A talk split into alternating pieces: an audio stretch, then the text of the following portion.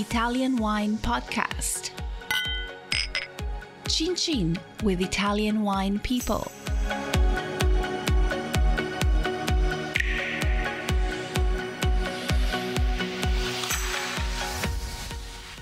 So we are here at Pio Cesare Winery uh, with Cesare Benvenuto. Cesare, what does that mean, Benvenuto in Italian? Ah, simply means welcome. So I ought to be welcome in this uh, in this interview. That's fantastic. Thank you for having us today. This is Italian Wine Podcast on the road edition. We're very excited to be here today. We'll be talking to Cesare as well as Federica. Um, so Cesare, tell us. It's been a long time since I've seen you. I usually used to see you at airport lounges, right? Like most of us, like you know, flying all over the place and I saw you in Russia. I saw you, I think, in New York all the time, and it's been a very long time. How long ha- has it been since last time you took an air- airplane? Was uh, February 2020, just uh, uh, right before uh, the the pandemic started, and I was uh, in the U.S. and a little bit in the Caribbean, not for fun. What were you doing in the Caribbean? Ah, we were presenting with a couple of distributors uh, for a couple of dinners our wines and the new release of our Barolo. That's funny, but very interesting. Yeah. Let's say Yeah, you'll have to tell me about that another time. yes. Listen, Cesare, so Pio Cesare, of course, there's this huge uh, celebration going on, the 140th anniversary. Would you like to tell our audience what are kind of the most must known facts about the winery and the history of Pio Cesare? But you already anticipated what I was trying to say. So it's 130th anniversary. It's a very big target that we have been able to achieve through five generations.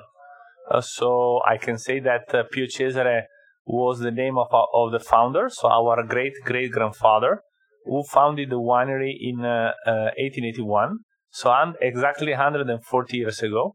And uh, he was uh, a local businessman. That he was uh, involved in different kind of business, and he started to make wines for uh, his friends as a as a sort of a mm, something casual and something very easy. And then this uh, uh, business of wine for him started to be his main business. And uh, from where we are recording, he started to make the first bottles of Barolo and Barbaresco back to 140 years ago. Yes, and he was uh, a very smart man because uh, uh, you said you mentioned before that we, we met in the different airports all, all around the world. He used, he didn't used to fly, but he was the owner of the passport number 55 of the Italian Republic. Oh my goodness, that's crazy. Yes, he was What was his name? C- Cesare, His name was Cesare. Cesare Pio. Cesare. Pio. So, but a long time ago, they they used to introduce themselves first the family name, then the first name. So Pio Cesare was Cesare Pio, and he was one of the first to say, to understand, and to uh, mm, to look also not only in Italy but also outside of Italy. We have a few diplomas, few awards of the early 1900s or uh, late 18, 1800s uh, of some tasting and some uh, degustation that uh, Pio Cesare uh, attended in Brussels and all around Europe. And going to Brussels by that time was already a, a big trip. So no planes, but trains or other way to, to transport themselves. So it was uh, really used to make what we are doing now. So, um, Cesare, what do you do? What is your role in the winery? I have no idea. no, it's it's it's a joke. But uh, at in a family company, a family uh, winery, everybody has to make everything. So also my business card have just my name, no title, because uh, we have to take care of uh, all the different aspects of the of the of our business. So starting from making the wine, uh, selling the wine, administration, so uh, receiving people uh, and everything. So traveling. So it's a it's really we are very fortunate because we are part of uh, uh, a fantastic world and uh, we have been uh, very fortunate fortunate as well because uh, we received a big heritage from uh, our ancestors, and we try to keep uh, the philosophy and the style of Pio Cesare after five generations, and we hope for the next five generations as well. So, when you say philosophy and style, what, what do you mean by that? Can you do a little bit of a clarification? Absolutely, absolutely. Because uh, one of our most important say is uh, that Pio Cesare is a traditional winery with a very careful eye on on the innovation. So we are saving all the characteristic and the, the and the character of all our wines because Nebbiolo and Barbera in particular uh, needs a big respect from us. But also we are also having a very important and careful eye on the innovation. So it, this, this means that we are not making the wine with uh, the, the, the style of long time ago, but with the same style of long time ago, but with modern technique as well. So, um, how many uh, labels are there in? How many labels in the for the Pio Cesare? We make 18 labels. One eight. One eight, 18, uh, which looks like a big number. Yes. It is a big number, It- by the way. I, I believe it's a big.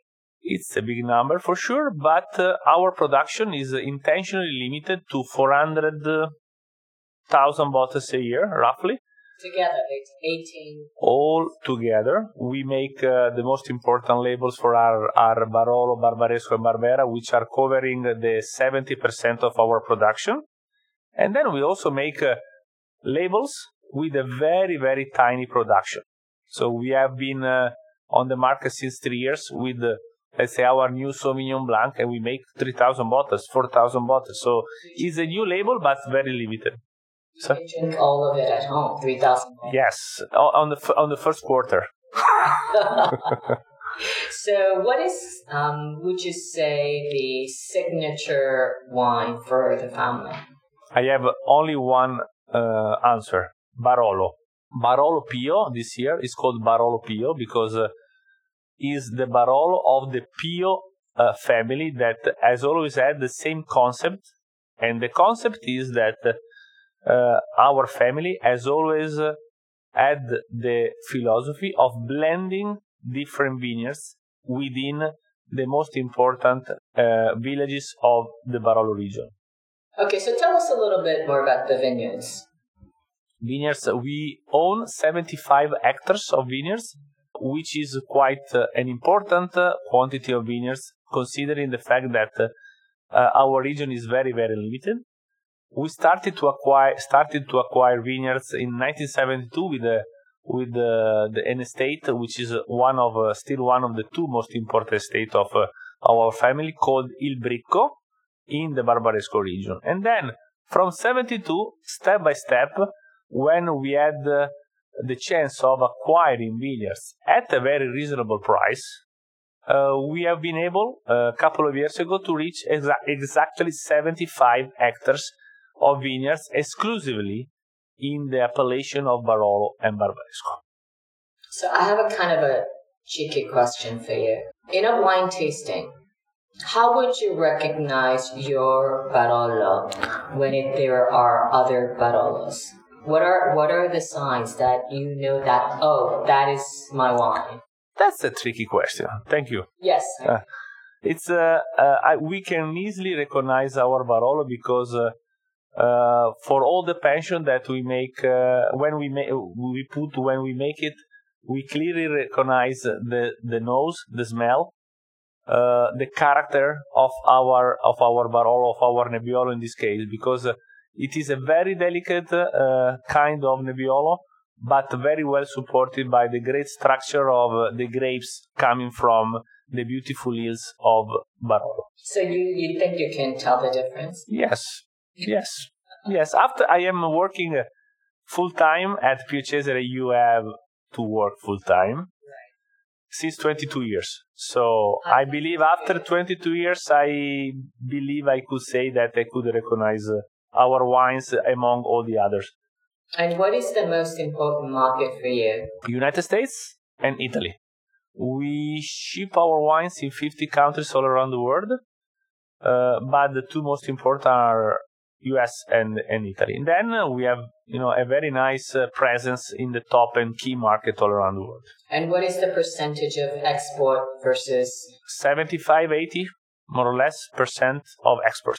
And so how did how did that affect during the, the pandemic? Has it affected um, because of course, you know, you're a premium wine, you're um, you are of course focused in I understand Horeca, right? See?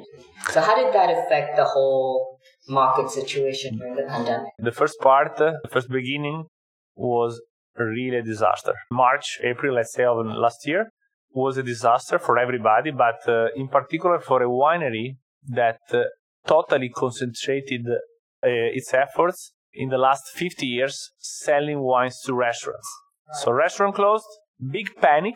Then uh, the people started to buy wines to, to drink at home.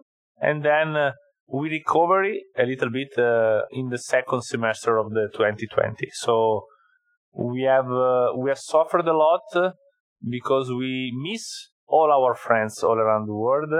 I miss to to meet you in, in some airport all around the world, but also all the tasting and also the new French friendships that uh, we have been able to to get uh, with uh, with with our travels. It's really really a disaster. Yeah, and it's it's very odd, right? When I, I just came into the winery, my intuitively I would just hug you, right? Yes. I could do it, Yes. right?